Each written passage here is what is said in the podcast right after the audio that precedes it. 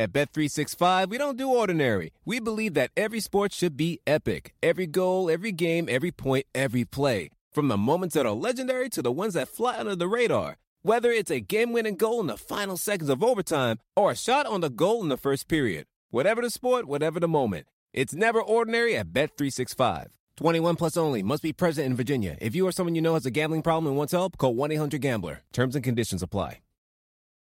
The legends are true. Overwhelming power! The sauce of destiny. Yes!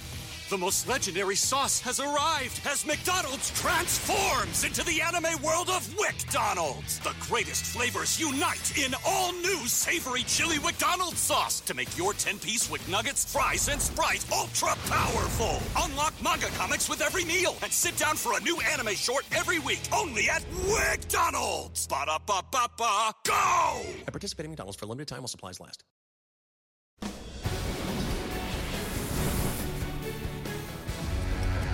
Who will make it into the championship for? Just a complete coward move. The bumper to the back of the twenty-four!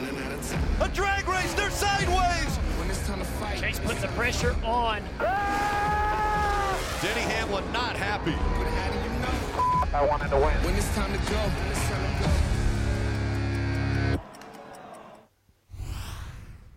Hi, welcome to NASCAR American Motor Mouse. Nate Ryan here with Steve Letarte. Dale Jarrett, we just saw it's Martinsville week, which means grandfather clock, which is going to be chiming for the winner of the race, but that also means time is going to run out for four playoff drivers this Sunday on N B C, Martinsville Speedway. And a lot of pressure on all of these guys, D J, but I know that one guy you're really focused on is Denny Hamlin, who comes in below the cut line, the winningest driver of these drivers at Martinsville, but yet he hasn't been all that great there lately.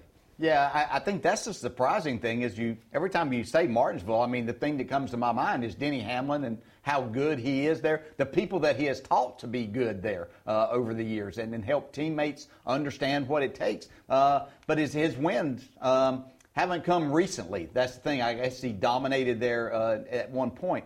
I think this, to me, and looking at this, and Denny's been under uh, the microscope and in a lot of pressure-packed situations. But I just believe because of everything that he has going on, uh, the point in time he is in his career, uh, to me, this seems like the most pressure-packed race that maybe he's been in. And, uh, you know, we've seen him have some good results, but we've also seen probably more on the other side of not good results in these type situations. So um, I, I know that they had a good test because surely to goodness they can't run as bad as they did the first race there, um, you know, which was just so uncharacteristic. But uh, so many things can happen at this that, that might be out of his control uh, unless they have the car that this driver can go and control this race and control his destiny. Uh, but I think maybe the most pressure he's ever felt uh, going into a race. Well, what I learned at Miami is I don't care who was good at the test because heading down to Miami, I had a whole list of cars and none of them looked like yeah. that on the racetrack. Yeah. So I've learned testing apparently isn't a very good, uh, you know, we precursor. We've both done that a lot, haven't oh, we? Yeah, yeah, exactly. I'm glad somebody else is doing it now. Uh, but to your point, when I look at Denny Hamlin and the twenty twenty-two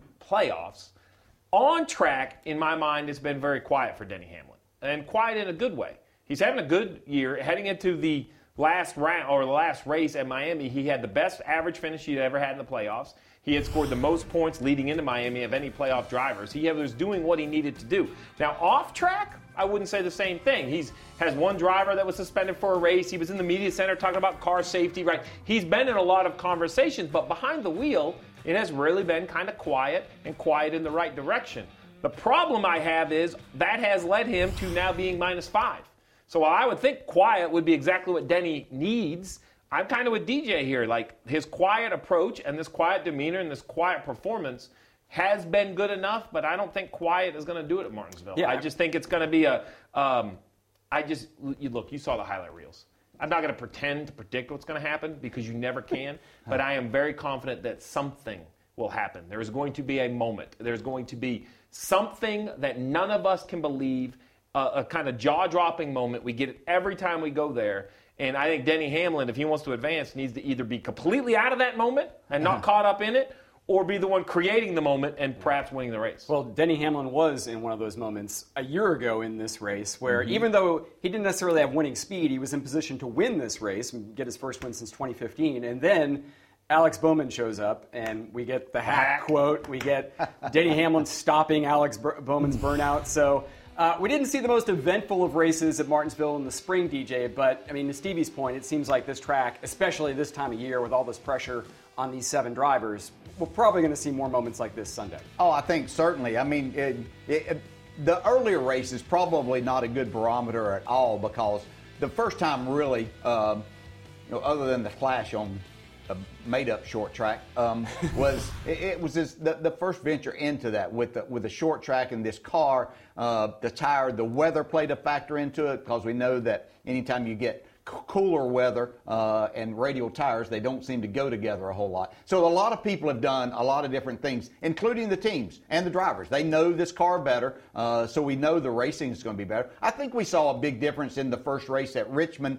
and what we saw the second race at Richmond uh, to tell us that I believe the racing can be better. And, and I really believe what Goodyear did, even though it was in June, yeah, temperatures were up, but I think they took into account probably what we're going to see, which is going to be a high temperature around sixty degrees on Sunday afternoon and even cooler than that by the time the race is over. So, uh, uh, but hopefully it lays down some rubber and we see some good racing to, to see these type of moments. I mean, I really believe that, you know, this schedule is set up uh, as good as it can be to for me uh, to for what NASCAR racing was built on and, and where it should still be today. And that's, you know, we, we end and find our final four drivers, our championship drivers, uh, on a short track here uh, for the ones that haven't locked themselves in. And then we go to what I still consider a short track at Phoenix uh, because they cut the dog leg. It's actually not a mile long. So well, listen, uh, e- even a mile it's just is... physical yeah. distance. It's yeah. less than a yeah. mile. I hope Dale yeah. Junior's watching because even a one-mile racetrack is a short track. Short I don't track. care what he says. There's yeah. brake ducts. We're going to be using brake.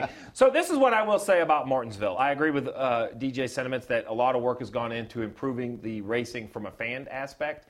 But I don't want to hear about the racing from the competitors. I don't care if it's hard to pass. I don't care if there's less passing or more passing. My point is, if anyone leaves there out of the playoffs and that's an excuse, then they haven't paid attention. They haven't paid attention for the last four, thirty-four races. It is going to be a challenge. What is the challenge? We we don't know. Challenge might be track position. Challenge might be a lack of overtaking and have to run in a very efficient race. And, and on Monday, if the fans don't love what they see, I'm okay with that. They have every right to their opinion. But if I have a, a, a competitor say, well, we needed something different because that's what would have advanced us. Wait, wait, wait. Time out. Time out. You know what this racetrack is. Yeah. It is Martinsville. It's been track position for the last twenty years. No one's driving through the field. Um, some years is easier than others, but it's never like you're going to – it's not Talladega. You're not going from thirty-first to win on the final one hundred laps of this race. So the challenge is real. Who adapts, I have written down here, and who shows up on Saturday. You know, we had a couple years here through the pandemic where we had the metric and the this and the that, and we lined them up off points, and it was impossible to figure out. Now we've had an entire year of these very abbreviated practices from pit road. So you've had a whole year to figure out how to make those an advantage and how to learn from them. And then qualifying, and it's real qualifying. Run your laps. Fastest cars start up front, so it's not bad luck or, oh, shucks, it wasn't our chance. You have the chance to change your weekend with a good performance on Saturday uh, before the Xfinity race and practice the qualifying. Yeah, and qualifying has been the talk all week. I mean, we heard Kyle yeah. Petty say on the show on Monday that he thinks for these seven drivers, the most important qualifying session of their career, not just yeah. this season. So wow. so you got to be good. You don't have to be great. That would be yeah. my thing. Um, and, and, D J, if you're my driver, we're going to have to, like, have this serious conversation. What is our goal? Are you all in ten tenths, going for the pole and maybe hit the curb or lock up a left front tire and qualify twenty-second? If we have a good car, I would probably be actually coaching you the other way. Yeah. I'd be like, hey, man, if you think you could give me ninety-five percent and put me in the front three rows, that's good enough. I'd love to be on the pole, but please do not put us back there in twenty-fourth or twenty-sixth because I'm just not sure I have a magic eight ball to get us back to the front. I only know as a driver there, and there's a lot better drivers at this track than, than what I was probably. But every time that I had a really good car that I thought I could go qualify in the top five, I screwed that up because the harder I tried, the worse I went. And, and you know, there there were drivers that, you know, literally used to put chips in so that they wouldn't overdrive in qualifying and get too far into the corner because invariably that's what I did in trying to get too much, locking up the tires, not allowing the car to actually do it. So I think you're right in talking your driver into that, and sometimes you could actually go run faster by not trying as hard to go faster. And in the field, I feel very confident that, say, third or fourth to, say, twenty-third or fourth will be like a tenth yes. or twelve one hundredths. So mm-hmm. so it's not mm-hmm. like, oh, I made this. If you make a big egregious mistake, you might as well just stop because you're you're going to be nowhere. Even, I mean, it is yeah. going to be stacked in there. So uh, that's why any mistakes are going to be multiplied. Well, I know one driver who's concerned that he doesn't make any mistakes in qualifying. He's actually going out last. Ross Chastain comes in in the best points position of the drivers who have not locked in. Joey Logano has locked in. Of the other seven drivers, Ross Chastain is nineteen points above the cut line, but he qualified twenty-seventh. For this race in April. Finished fifth, but did not qualify well. And when I asked wait, him... Wait, wait, wait, wait, yeah. wait, wait. He qualified twenty-seventh. That's impossible because nobody passed in the spring. How did he go from twenty-seventh to fifth? He That's said it physically took a while. Impossible. He said it was one hundred laps of passing, like, you know, eight cars at a time. It, it took a while. Okay, so, so it can't but, be done. But I think, to you know, in his case, he wants those stage points, right? Like, he's he needs to qualify well because if he has a really good first stage... second stage, then it kind of yeah. takes care of itself at that yeah. point, right? Well, yeah. so that's really the point. If we go back and we look at Miami, right, we had we had William Byron had a really good race, fell off at the end. He still scored the fourth most points, yeah. even though he finished outside the top ten. You know, we talk a lot about stages, and I know it seems like a talking point, but the simple fact is top fives and top tens don't tell stories. Total points earned tell stories. Now, winning is still trumps all. If you win, it takes care of itself. But if you do anything other than win, scoring points, and the total points over the course of the day. So to your point, the stages, you know, if you can run just inside the top ten or top five for a couple stages, that takes yeah. a lot of pressure off at the end of this race. And and if Ross Chastain qualifies twenty-seventh again, he's probably You're not going to get, get stage there. points, and certainly in the first stage, maybe in the second stage. Uh, as I mentioned, Ross Chastain addressed the media earlier today, and we have some sound of him talking about how his season and how his playoffs have gone so far. Yeah, each race they had, it, it felt feels different than than uh, the bulk of the season. The early races in this in February and March felt this way, and then it kind of got more normal. And, and they have gotten a bit more normal, but the Roval woke me up that this can be gone in one corner of any lap of any race. So um, since the Roval, right back, like race day is different. Um, I'm going to say I probably got a little too comfortable and that I could just kind of glide through the Roval, and that one uh, that one grabbed me and almost, you know, canceled out our whole body of work of the entire year. So nothing fun about the nerves or the butterflies and everything that I feel, but it is cool to look back on, and I'll always remember this, I think, but it it's not pleasant in the moment. Like I wish they would go away, but it's everything we've we've worked for. So Um, if I wasn't nervous, I would probably be lazier about a lot of things. So um, I'm on this eternal, you know, running treadmill of trying to be prepared and um, try to be as prepared as I can for Sunday.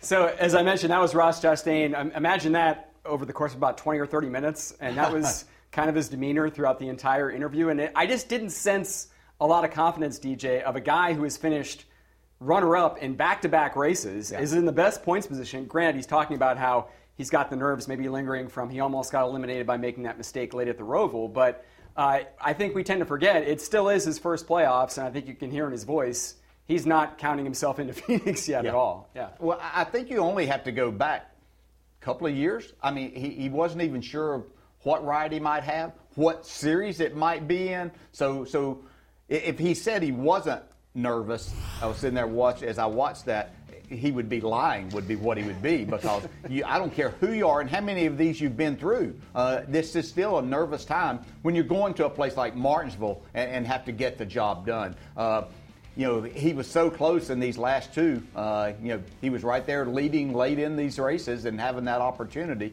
Um, although I don't think anybody really expected to outrun Kyle Larson at the end of that race on Sunday, but he was there with a, with an opportunity uh, for, for something good to happen. Um, I think he probably has to be a little bit concerned about the body of work that he has done all year long, uh, and, and making all of this happen. He's ruffled some feathers along the way. Um, you know, does that come out, and do people start looking at things differently uh, when they're racing around him on Sunday?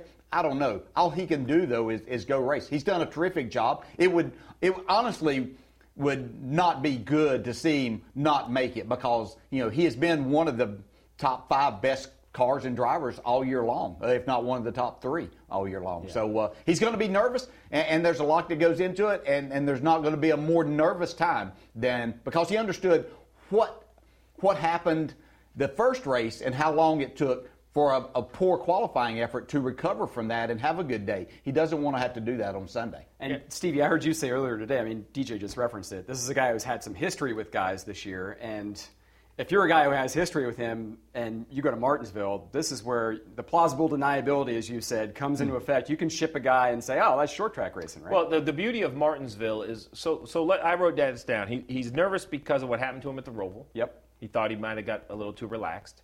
And then I wrote down here he's nervous because wrecks can happen at Martinsville. And then I wrote in bold, feuds.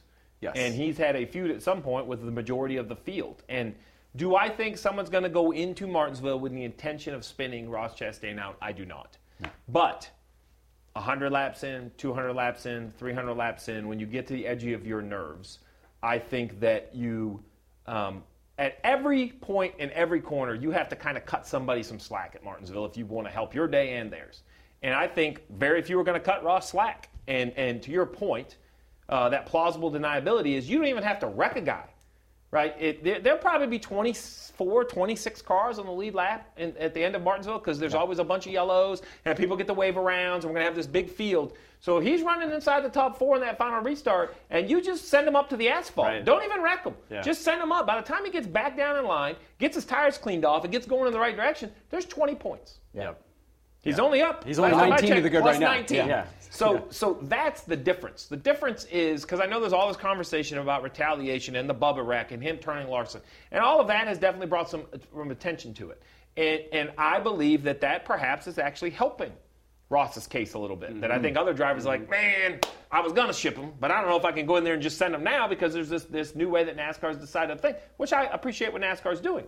But if there's any a track that you can really make someone's life miserable, it's Martinsville, right? You can you can block the bottom lane, you can make them ground the outside, you can not let them clear off the corner. There's just so many different ways. But I will say, what I did see out of Ross was picking and choosing his moments better than perhaps he ever did last week. I can't remember when exactly it was in last week's race, but he literally pulled over, D J, pulled yeah. over and let someone go, because it wasn't the time to race. That's the Ross I think we're waiting to see. And yeah. you know what? The nerves, we should all applaud the nerves because that's where we're at in the season. Nerves are real. He looked like the poor kid who had to give a speech in his English class. Like yeah, yeah. he was scared to death. And he normally, I know he's always very quiet, but he looks comfortable on camera. Yeah. Not right yeah. there. My yeah. man looks scared. No, and like I said, that was, that was twenty minutes of that, of just like, it was almost painful to watch at times. And I just wanted to like reach in and say like, look, man, you know you're up by nineteen points. You've just finished second two races in a row. But D J, I guess to Stevie's point, if you're gripping the wheel for five hundred laps,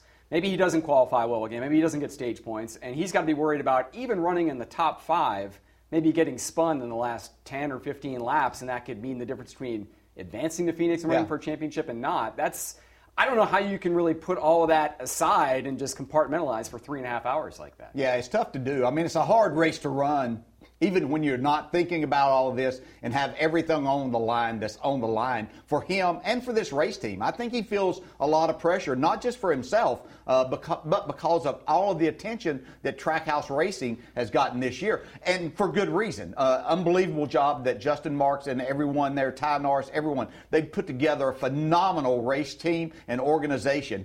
And it would be great to see them have this success early. And so I think that Ross feels a little bit of that weight too, and, and the pressure that, that's put on there.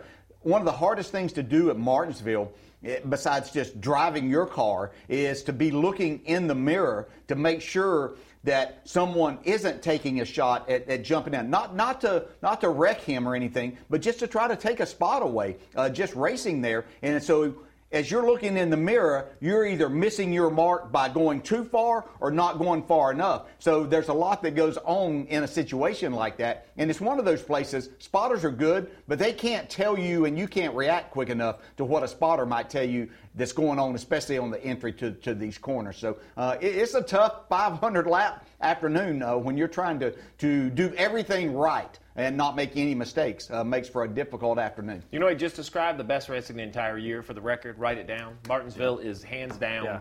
I yeah. think it's the, the the toughest test. We talk a lot about the length of the Southern five hundred. It has its challenges, and the six hundred has its challenges. But there's just something about short track racing, something about where we all grew up seeing, and it's this half mile. And that's the point. The point is this is the every car here is going to have both sides beat off it at the end of the race. Yeah. And that's what racing, and that's yeah. what the NASCAR fans should be cheering for. Oh, and this is a track that has a lot of meaning to you as well. It's where you won your first Cup race yeah. with Jeff Gordon in two thousand five. You won your last Cup race there with Dale Junior in twenty fourteen. Yeah. Um, what would you tell Ross Chastain? If you if he was your driver as the crew chief, as somebody who's had so much success there, how how would you kind of coach him into getting through this race? Uh, I would say if we don't advance out of this race, make sure it's what somebody decided to do to us, not what we've done to ourselves. We, ourselves, this one car, Trackhouse, us, everybody in that organization is what I would tell my driver. Yeah. That group has got us to here. Everybody said we wouldn't, but yet here we are, plus nineteen. We're the highest guys in points. I'd give him all the reasons why we should be advancing and just make sure that whatever happens, it's not what we did, right? Whether someone decides to wreck us or send us up or does that, that's fine. We're going to have a lot more years. You're a great race car driver. We're going to be back in the playoffs again. Don't let all of that noise affect what we do. If we qualify well, if we score stage points and we don't make it, then that's okay. But don't let all of that, the what-ifs and could-ifs and the nervous guy on the camera, like I would try to have the swagger back. I would be hoping, you know, I would be telling Ross Chastain, move them before they move you. Like, yeah. be you. Like, you're the guy that got it here. I don't love his style. But if I'm his crew chief, I'm going to embrace his style because he's my guy. If he's my guy, I want him to be him. He's plus nineteen. Everybody told me he shouldn't be here. Yeah. Everybody told me that it shouldn't work and it couldn't work and it won't work. Well, he's one race away from proving an entire list of naysayers wrong that they don't know what they're talking about because he is one solid Martinsville race, not even a win from being in the championship four. Yeah, and again, not just him, but to G J's point, I mean, Trackhouse Racing will be in the same echelon with Hendrick, Penske, yeah. Joe Gibbs Racing if he can get them to Phoenix.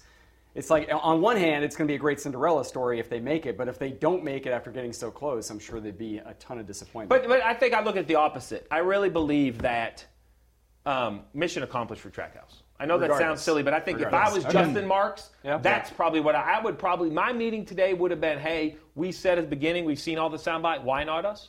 Why mm-hmm. can't we do it? I would basically walk in there and just say, guys, you proved it. You proved that everybody else was wrong. There is, why not us? There is no answer. It can be us. Yeah. We're one step away. Let's not take it. Let's not take it for granted. But this one race isn't going to define Trackhouse. We were nobody liked what we did before we showed up. Nobody's going to like what we do next year. Don't worry about it. It's going to be just fine. Yeah, and they, they would already be through if it wasn't for two former champions having great races yeah. at, at Las Vegas and, and again at, at Homestead last weekend. Yeah. Uh, you know, you got beat by two champions of this sport uh, yeah. to, to keep him from being there locked in and going on. So you, you're right. Yeah, focus on the positives. You know, we can't we can't control what other people might do or what we what they're saying they might do. Uh, just go run the race that you do and hope that that's good enough. All right, sound advice from a NASCAR Hall of Famer and a Martinsville winning crew chief for Ross Chastain. Uh, this show, of course, is about the callers and the fans, and we've got many lined up here to talk to us on NASCAR American Motormouths. We're going to get started with Chandler. Chandler, welcome to Motormouths.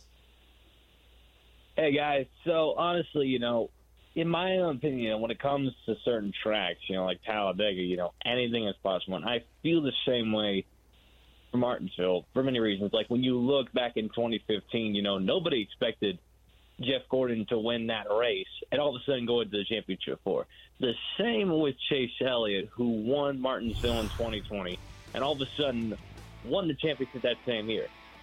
In my opinion, I believe that Chase Briscoe, in the must-win situation that he is in, might win the race. To be, he'll have to be aggressive as he is, but, you know, we'll see what happens. But, you know, that's my personal thoughts. But what do you guys think? All right. So Chandler wondering, I just said Trackhouse obviously is, is a Cinderella story, but the biggest dark horse of these playoffs yeah. obviously has been Chase Briscoe. Uh, chances it's must win as we look at the cut line, uh, the standings here. He's minus forty-four. He's got to win. Can he do it? Oh, yeah, listen, I'm not going to say he can't. Um, that would be inaccurate. He's proven he, he can. He's proven it uh, by winning Phoenix earlier in the year. He's proven it by being in the finish of a lot of these races. But I would have to say that Um, this isn't Phoenix in the spring. This isn't the regular season. And I think it's already been a success for Chase Briscoe to feel what it's like in the Cup Series, in the playoffs, and the pressure that comes along. Um, can he? Yes. Do I think the odds are very long? I do. I think it would be it would be an amazing win, a career highlight, um, but it would be it would be the sh- the biggest shock of perhaps anybody in those eight. Uh, Briscoe going back to victory lane at Martinsville would be a big shock. Um, just because of his experience, not because of his talent level. I think at some point in his career we're going to say, yeah, of course Briscoe can win. Yeah. I, I'm not sure I'm quite there yet. Yeah. yeah, I think just the I think it is that the, the lack of experience at this particular track. Um, I, I think certainly the, the cars have equaled that up some, and, and where it's made it where the experience factor isn't as large uh, as what it once was. Uh, but but being in a moment where you have to do that, are they ready as a team? Because I don't think they're going to go there and have the fastest car and the fastest driver, but can they somehow work some kind of magic? We've seen all kinds of things uh, from staying out whenever it seemed impossible that somebody could stay out on those tires and go win the race. Uh, once you get out front, there's a lot of things you can do as a driver yeah. to take a car that isn't as fast and maybe your talents aren't as great as somebody, but you can hold them off and win a race. And we've seen it a couple of times with this team already, at, yeah. uh, at Vegas and at Texas, where they were completely out in left field the first half, and they just discovered that second half magic. Unfortunately, at Homestead, it seemed like before they could get to that magic, Chase was pushing the car so much he spun out. I, I don't know if it's as easy for him and Johnny Klausmeier to just recapture that at a place like Martinsville. It's probably a different type of track. Well, right? We celebrate the recovery, but I think they're, they're, they're not celebrating the recovery. They're focusing on why were we that far off to yeah. begin with. And that's really what I think we're talking about, is to be considered in the list of potential winners or more viable winner, you, you can't have great recoveries. You kind of have to be there all day, right? Because someone's going to hit it and kind of be there all day. And, and your recovery is good, but the person who's been up there all day, they've kind of figured out the restarts and the swagger and the groove, and, and, and, that's, and they'll figure it out. You know, it just takes time, experience. Yeah. But if he does that, we're all of a sudden talking oh, yeah. about the man that won at Phoenix earlier this year uh, yeah. and, and goes to Phoenix as maybe I the call favorite. Him the Mister Shifter. If there's a guy shifting, it's Briscoe. He's the yeah. first guy to downshift I everywhere mean, we go. We saw it two years ago. Chase Elliott wins Martinsville, and then he wins the yeah. championship. Yeah. So certainly a pathway there. All right, more to talk about with the Cup Series playoffs. We'll come back later. When we come back to, after the break, we'll talk Xfinity Series playoffs, Martinsville, Saturday. At Bet three sixty-five, we don't do ordinary. We believe that every sport should be epic. Every basket, every game, every point, every play. From the moments that are legendary to the ones that fly under the radar. Whether it's a three-pointer at the buzzer to tie the game or a player that goes two for two at the foul line. Whatever the sport, whatever the moment. It's never ordinary at Bet three sixty-five. twenty-one plus only. Must be present in Virginia. If you or someone you know has a gambling problem and wants help, call one eight hundred gambler. Terms and conditions apply.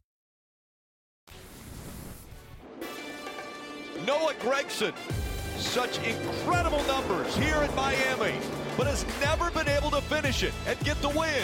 A win here in Miami is going to give him a shot with the championship board. Gregson wins. Run for a championship. Good job, dude. Yeah. Just kicked their ass, baby. Let's go. That is the eighth win already for Noah Gregson. So there you go. Noah Gregson wins at Homestead Miami Speedway. That gives Junior Motorsports two drivers now locked into the championship for Noah Gregson and Josh Berry. And as we take a look at the standings here, guys, I think that, you know, we just talked about Denny Hamlin and D J saying all the pressure on him. I think there's probably a lot of pressure on Justin Allgaier, not only because he's right below the cut line, five points out, but he has been the dean of Junior Motorsports for, for several years and has never won the championship, just like Denny Hamlin. So Stevie, do you think he's feeling a little bit more going this race? Oh, I think for sure. Uh, Justin Allgaier missing the championship four would be an absolute disappointment and falling short of their goals to start the year. I know he's never been a champion, but consistently gets into that championship four, so good at Phoenix. We talk about this all the time. But there's just something different about this race team this year, and I'm not sure what exactly it is. Um, I always thought that their poor runs were, were, I hate to say bad luck, but it was like somebody else's issue they got in. Or I, I never really put the the onus on the driver, crew chief, and crew of this seven car. It was always something else. But this year, D J, the seven, I mean, to be just direct, he's hitting a lot more stuff than I remember him hitting. He looks like he's driving a little bit more aggressively than his signature norm. He's always been a kind of ten for ten guy, but he's even over the top. I don't know if he's pressing to keep up with his his, his teammates or not, but the, that's my, what I'm wondering is who's going to show up at Allgaier. What I'm looking for is that twenty twenty, twenty twenty-one wily veteran Justin Allgaier that's going to let all the other guys make mistakes, because the guy I've seen this year is making a few too many mistakes of his own, I think, and that's why he kind of is in this position. Yeah, I'll agree with that. Bad decision-making. I think that's been a lot of it. Does that come from the pressures even within? Um, I think certainly you can look back and say that um, A J. Allmendinger and, and a few others have put some pressure on them because there's more people in the mix. You know, we we talked, and I think Jeff Burton probably brought this up at the first of the year uh, as we were talking about the Xfinity Series, that it's as deep as it's been in a long time. So it it's, used to be that if you started in the back or didn't have a good qualifying run or something happened and got you back there, you could easily make your way back inside the top ten quickly and then just work your way into the top five. Doesn't happen that easily anymore. A lot of talent with good race cars, and, and he doesn't have to look any further than his teammates that are there, and that's going to be um, they're going to be a big factor in if whether he's able to move on this uh, this Saturday or not too, because they're going to run well. I mean, Noah's just that's it's been what a phenomenal year. I mean, we haven't seen one like this in a while, and uh, you know he's he could just as well go win this race and and dash the hopes of not only Allgaier but uh, his teammate there and, and Sam Mayer too, uh, who. Ran really well here uh, back earlier this year. So. Yeah, yeah, and yeah. To that point, I was going to mention him, D J. I mean, Sam Mayer is twenty-eight points below the cut line, but he could possibly win this race. Like you said, he ran well earlier. And the guy who's last right now, thirty-eight points below, Brandon Jones, he won this race yeah. the last time the Xfinity Series was at Martinsville. And then when you look at the points, I mean, only you know five points, A J. Allmendinger up, five yeah. points, Allgaier down, seven points, Hill down. I mean, it's it's fairly wide open. So I think the story is this: we have two in, Gibbs at plus thirty. It's about blocking and tackling, and, and not that you ever want to just kind of um, go just to be there, but this is a race that Ty Gibbs needs to go just to be there. Just kind of put your mittens on, let guys go. I, I know that's that? Now I don't know if he has that. I mean, that is a great point. Did you say I, mittens or gloves? So to your point, I don't know if he has that. This is going to be yeah. a good test of Ty's maturity, because does he drive like he has a thirty-point cushion? And listen, I know that's unpopular, but that's sports. Don't let the emotion or the fan base drive you into sure. mistakes. Yep. You be the athlete, right? Yeah. You mentioned Mayer and Jones. I feel like they're must-wins. So that gives you three guys, A J. Allgaier and Austin Hill, battling for one spot if one spot is determined in that situation. And guys, I'm telling you, don't overlook Austin Hill. He he has continued to improve.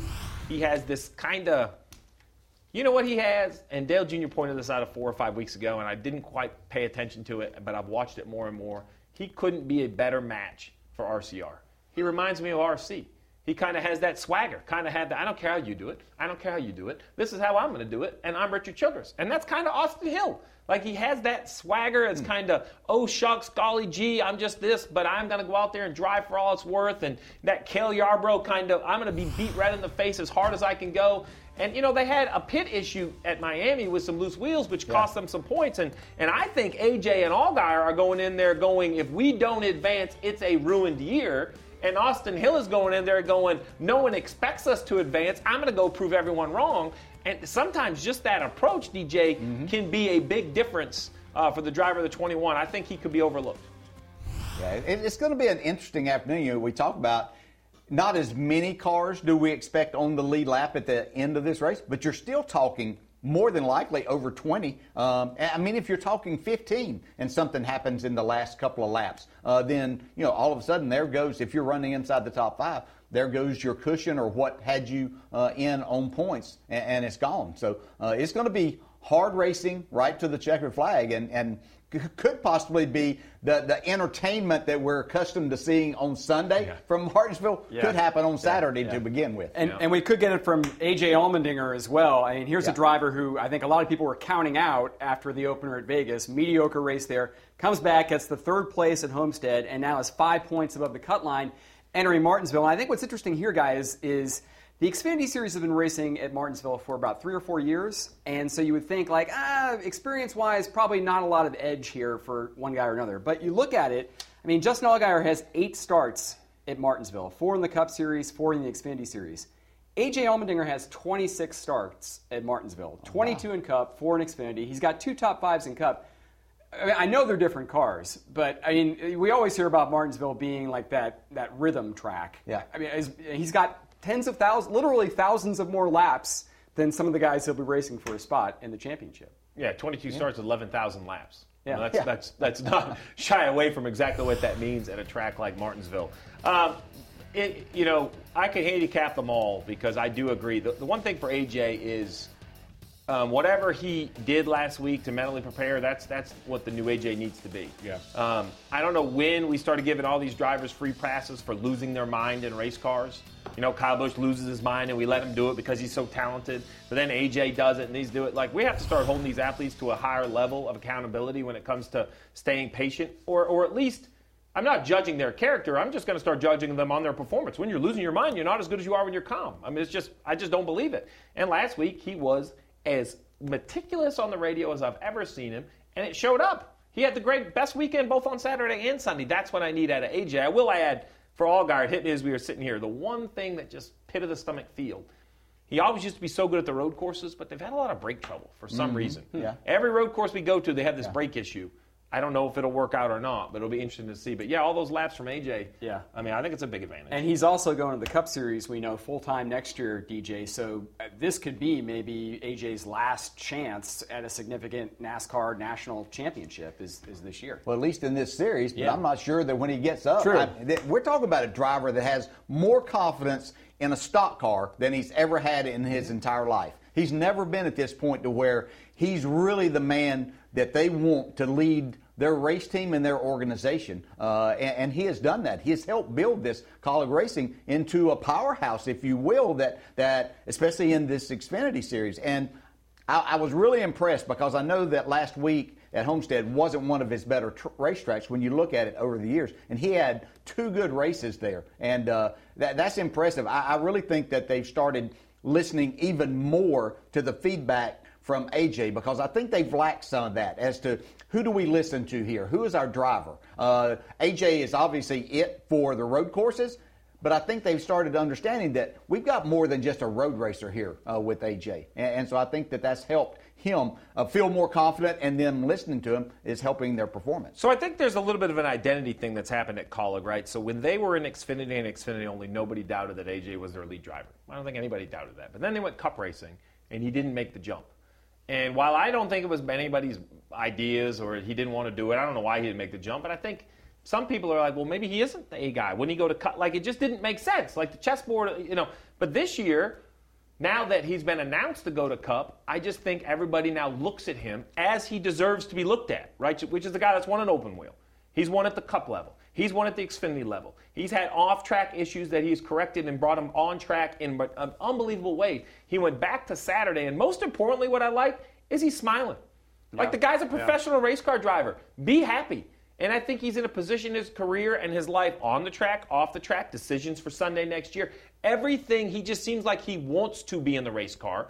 I know that sounds silly because everybody in the world should want to be a race car driver, but, you know, The, the best thing to ruin a hobby is to make it your career, right? Because there's pressures yeah. of them, and they're real. We all have that. But A J. Allmendinger, you know, his legacy was kind of already written, at, and now he gets another shot yeah. on Sundays. So I think, um, you know, I do think this is an important race because I do think he wants to go to Phoenix with a shot. He doesn't even have to win a championship, but I think he just wants to go there with a shot with a at chance, it. Yeah. But he has to yeah. get through Martinsville to do it. Yeah, yeah. And, uh, yeah, I mean, you're right, D J. I probably should not write off A J for the future because... No, but you're right. Yeah, I mean, but, no, but, but Cup Series next year, I mean, seven road courses and a street course in Chicago. I like A J's chances of making I've the playoffs next year with Colleg. All these yeah, young I'm drivers coming up, I'm like, yeah. well, A J, guys, A J, yeah. A J, he wins in a part-time car on Sundays. Yeah. Like, like yeah. he yeah. would be a guy that, I mean, you have to hire, and Colleg was smart enough to move him up. Yeah. All right, well, that's the Xfinity Series breakdown. When we come back, a little bit later in the show, we'll talk to Travis Pastrana about Nitro Rallycross. And on the other side, next segment, we'll hear from Ryan Blaney, another Cup Series playoff driver trying to overcome some mistakes in the playoffs. At Bet three sixty-five, we don't do ordinary. We believe that every sport should be epic. Every basket, every game, every point, every play. From the moments that are legendary to the ones that fly under the radar. Whether it's a three-pointer at the buzzer to tie the game or a player that goes two for two at the foul line. Whatever the sport, whatever the moment. It's never ordinary at Bet three sixty-five. twenty-one plus only. Must be present in Virginia. If you or someone you know has a gambling problem and wants help, call one eight hundred gambler. Terms and conditions apply. Back on NASCAR America Motor Mouths, and I mentioned we heard from Ross Chastain earlier today talking playoffs. Ryan Blaney also talking about Martinsville as well earlier, and he had some interesting points to make about whether we could see some paybacks on Sunday. Um, yeah, I mean, I, I, you've seen it in years past, right? Um, whether this, you know, Martinsville was the first race of the round eight or the final race, um, you've seen it, you know, and it just, this is, it's who is in, you know, what spot, right? Like if you got two guys coming down to the end of a stage, that are racing for points. You know, they're going to get physical. Obviously, if it comes down to the end of the race and there's a guy who needs to win and he's racing for the win, he's going to get physical. That's just what it is. And, um, and you know, you're going to know those situations, you know, you know who you're racing around, you know who you're, what you're racing for, and um, keep a memory bank on who's done you wrong throughout the year. I, I'll be curious to see if any of those, uh, any of those guys take any of the cash or the checks to the bank and cash them in at Martinsville. Uh, but um, yeah, it's just, you know, you kind of get with the flow of the race, and then in certain situations you decide how aggressive you want to be or not. And, and like I said, it all depends on who you're racing around too. But uh, I, I'm sure there's going to be a wild Martinsville, wild fall Martinsville per usual. And um, you know, you just hope you're, you know, on the clean end of it, or on the benefit, on the benefiting end of it.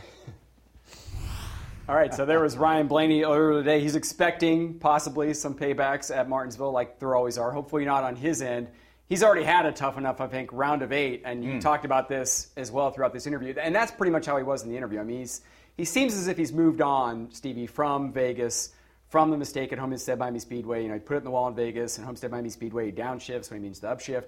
He seems like he's moved past that, and he's going to have his crew chief, Jonathan Hassler, back as well. I think that's going to help, and I think, you know, this is a team in the offseason. If I'm uh, Roger Penske, we have to sit down and say, okay, so we don't have to worry about going faster. And I don't think we have to worry about communication. Uh, we don't have to worry about believing in one another, like all the things that a lot of teams have to work on. We just need to talk about our, our mental toughness throughout the day and our focus throughout the day. And I'm not going to put that purely on Ryan. Now, while he's the driver making mistakes, it's real easy to put him out on an island, but he's not on an island. There's an entire race team. There's multiple people on the radio. Like, this is mental toughness, something that can be learned, can be improved, right? Like, there are certain athletes. We talk about Bubba, right? So Bubba, a couple weeks ago, made a rash, emotional decision that cost him a suspension for one race, right? Nothing on the character. He's going to come back a, a mentally stronger guy and say, I got to get better at that. Because that emotional decision is the same thing that can hurt you trying to win a race. It's the same emotion. Hey, I'm trying to beat you. I'm now working with emotion and not being calculated. Same issue, different results, right? When I look at Ryan Blaney, spinning out, why are we that close to the edge? Downshifting, that's just purely a mistake. So how did we get there? Is it Jonathan Hassler? Is it something over the winter? You know, how can we get Ryan Blaney? Because I don't think it is his talent. Very talented. Yeah. He seems to be in great shape. I don't think it's physically fit. You know, he jumps out of the car. He looks good.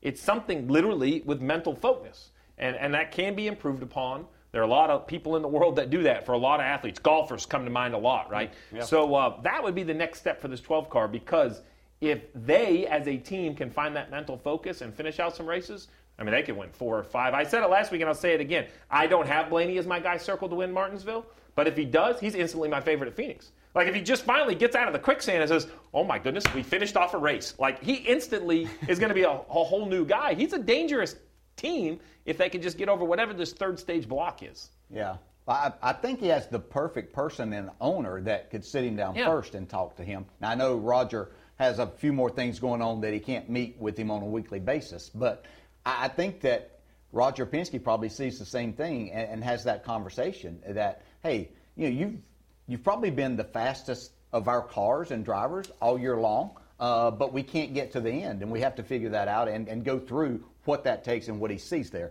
So, um, so talented a driver. You, you want to see him do well uh, because you understand how good he is for the sport and, and the things that Uh, a win and, and racing for a championship here in a couple of weeks could, could be for the sport and for him uh, to do that. And, and it would not shock me to, to see him be able to do that. But these races, you know, the intensity in them now is, I'm not going to say it's, it's more so, but because you're racing so many people and, and, and in groups of cars so much more now that, than what you were uh, in years past because of how close the competition is, makes this even more difficult to do for the long periods of time. You know, there's not a race out here that's less than three hours long, and, and keeping your mental focus for that period of time can be difficult. Uh, and so it's something that you have to, to strengthen yourself and, and get yourself accustomed to being able to do, especially in doing that last thirty to forty-five minutes of these races. I want to ask you real quick, D J, you mentioned it. I mean,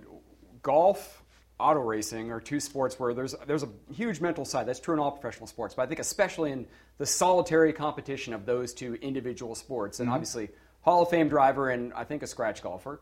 uh, a lot of the time. Many or, years ago. Yeah, many yeah. years ago.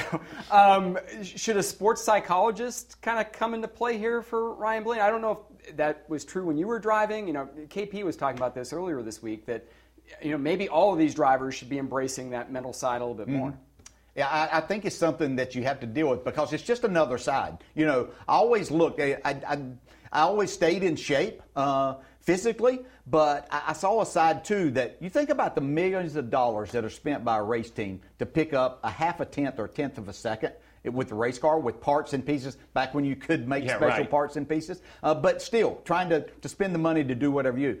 So I figured out that, okay, if we're spending this to pick up a half a tenth or a tenth, and if I get myself, not that I was falling out of the seat or, you know, felt back, back a lot of it was done so I could be better to see my kids uh, when I got home from a race and stuff. But I also figured out that if I could get myself in a little better shape, and if I was physically better, then I would, mentally was going to be better uh, at the end of these races, which if other people are struggling at that time, then that gives me an advantage that we didn't have to pay millions of dollars. It might have just taken another hour per week or thirty minutes a day in, in my physical preparation and helping me to be better. And that if you're better physically, then you're going to be better mentally. But I'm not discharging the fact that, that maybe there should be help there. You know, I had someone in my household uh, that I could go talk to, and that was my dad, that no, you know, that I don't care what kind of degree someone has, they're not going to shoot me as straight and understand more. Uh, so I, I was fortunate to have that. Ryan has that with his dad, who is yeah, who is sure. there uh, sure. in Dave Blaney. But you know, find that person that can help you. I, I wouldn't disagree with that at all, because you know you're always looking for just all it takes. Sometimes is just that slight edge if you can get that. Listen, the best golfers in the world have a team of six, eight, or ten people that travel with them, from chefs to psychologists to swing coaches to putting coaches to this. Like,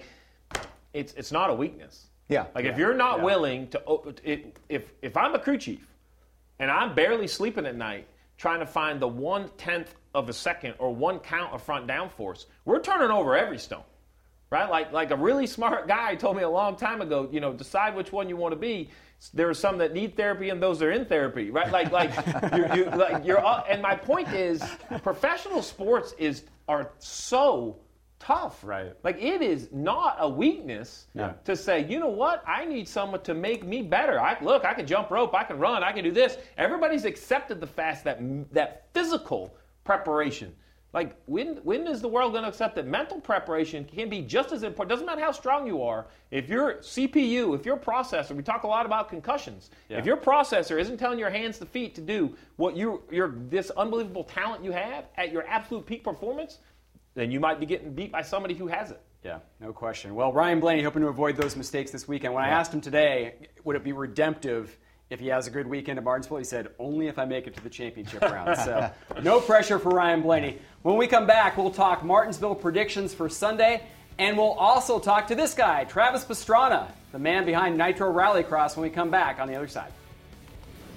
At Bet three sixty-five, we don't do ordinary. We believe that every sport should be epic. Every basket, every game, every point, every play. From the moments that are legendary to the ones that fly under the radar. Whether it's a three-pointer at the buzzer to tie the game or a player that goes two for two at the foul line. Whatever the sport, whatever the moment. It's never ordinary at Bet three sixty-five. twenty-one plus only. Must be present in Virginia. If you or someone you know has a gambling problem and wants help, call one eight hundred gambler. Terms and conditions apply.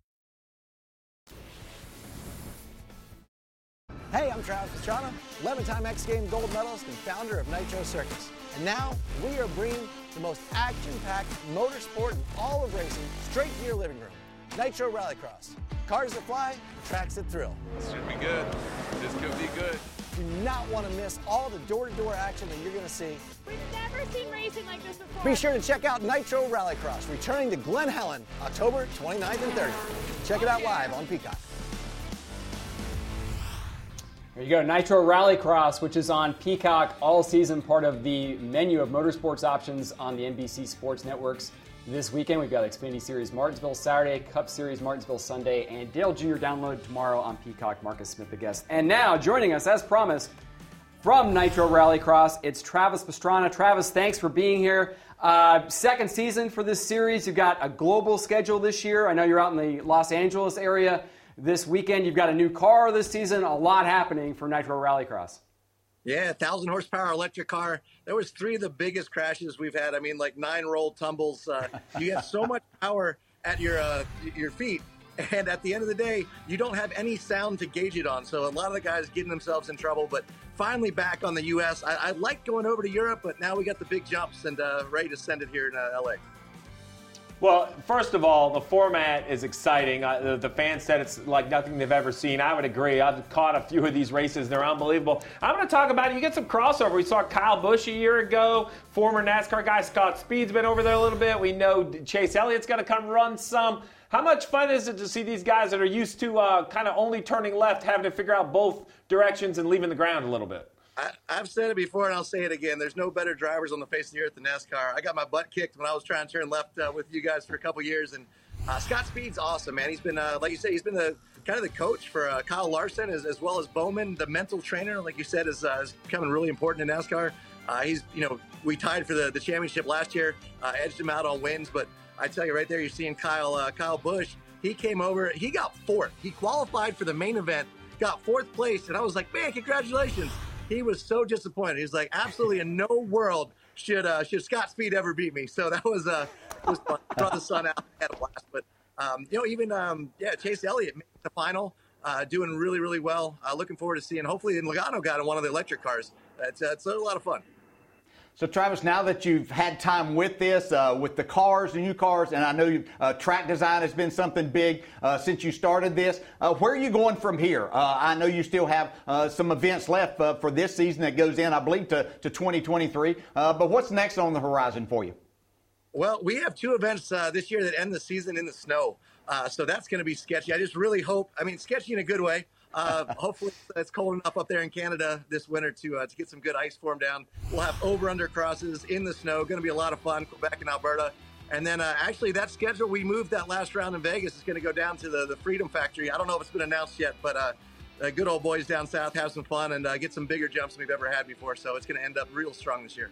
Yeah, as we look at that schedule there, we've got, uh, I think uh, Chase Elliott will be at that Phoenix round as well. And like you got that huge international expansion there we were talking about, Travis. You were just in Europe, going over to Canada, Saudi Jen- Arabia. Yeah, Jenson Button as well. Jenson came over. Oh. Uh, he did oh, this wow. first round last week. But to get an F one, like two thousand nine world champion and a you know former Cup world champion, hopefully a, a current Cup world champion. So weekend after Euro's final race, we'll see what uh, what Chase can do and then the rest of the series. But um, it's just so many people stepping in. We got IndyCar drivers, we got NASCAR, we got uh, you know a lot of off-road truck guys jumping in, like uh, Andrew Carlson. Uh, it's been really fun just to kind of mix everyone, where you have just an open car with so much horsepower. Um, you know, there's a lot of a lot of people talking negative on electric, but it just, I mean, at fifty mile an hour, you still knock the wind out of you when you hit the gas. So it's it's been fun to get used to. So, hey, help me with the format now, because Quebec, I'm from Maine. Quebec sounds like a great time anytime. And now I get to see some Rallycross in the snow. So when I'm going to head to Quebec, I now have it on my calendar. What day do I need to get there? So I know we race the weekend, but like, when does on-track action, what does the weekend look like for the fans that want to come out and see it in person? Well, definitely the drivers are all getting there probably Wednesday. We're all figuring out the jumps. Uh, usually get a dirt bike out. I'm not sure. We need some studded tires for that one. Uh, but, yeah, generally, uh, you know, Friday night, it's a good little pit party. And then Saturday and Sunday, uh, everyone's out there. It's, it's fun because it's it's a lot more laid-back kind of grassroots than uh, than your big NASCAR. But you get these guys coming out there like your Chase Elliott's and your uh, Kyle Busch's and um, Scott Speed's and uh, Jenson Button's. Heck, the, the field is stacked. And everybody's approachable. Everyone's talk, you know, everyone's hanging out and Uh, scared mostly on the some of the big jumps, but uh, also really approachable. So definitely fun, fun to come hang out for the whole weekend. Yeah, having all those personalities, I'm sure, brings oh, a lot of great fan bases yeah. for you, Travis. Well, uh, Saturday five Eastern, Sunday five Eastern on Peacock, like it is all season. Nitro Rallycross. You can check out Travis Pastrana. Travis, thanks for joining us. Thanks for your time, guys. Yeah, thanks, man. All right, so there you go. Listen, Nitro Rallycross. Quebec, don't sleep on Quebec. Great Quebec? city. Great time. Great time. Well, I'm going to move it from Canada, from the Quebec area to Martinsville.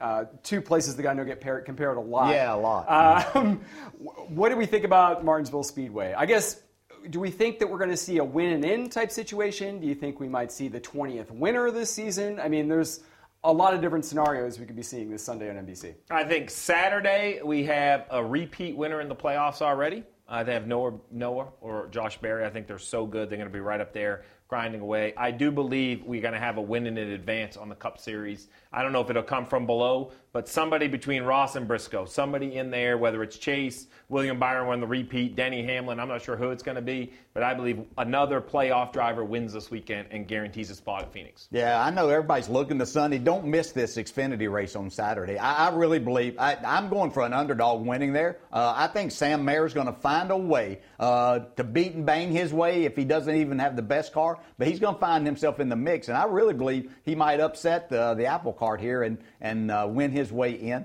And Sunday, I really think somebody's still in. I, I'm looking for William Byron to have another good run here. Yeah, we didn't even talk about William Byron or Chase Elliott, yeah. regular season champion, trying to ensure that he makes it to Phoenix. Uh, yeah, a lot to watch on Saturday. Qualifying the Xfinity race, I'll go Denny Hamlin. That's my pick.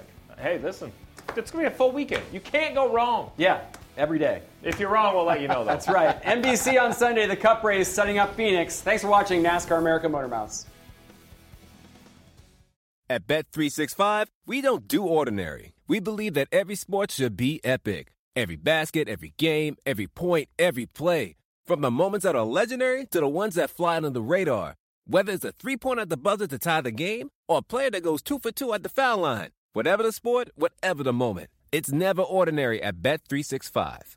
twenty-one plus only. Must be present in Virginia. If you or someone you know has a gambling problem and wants help, call one eight hundred gambler. Terms and conditions apply.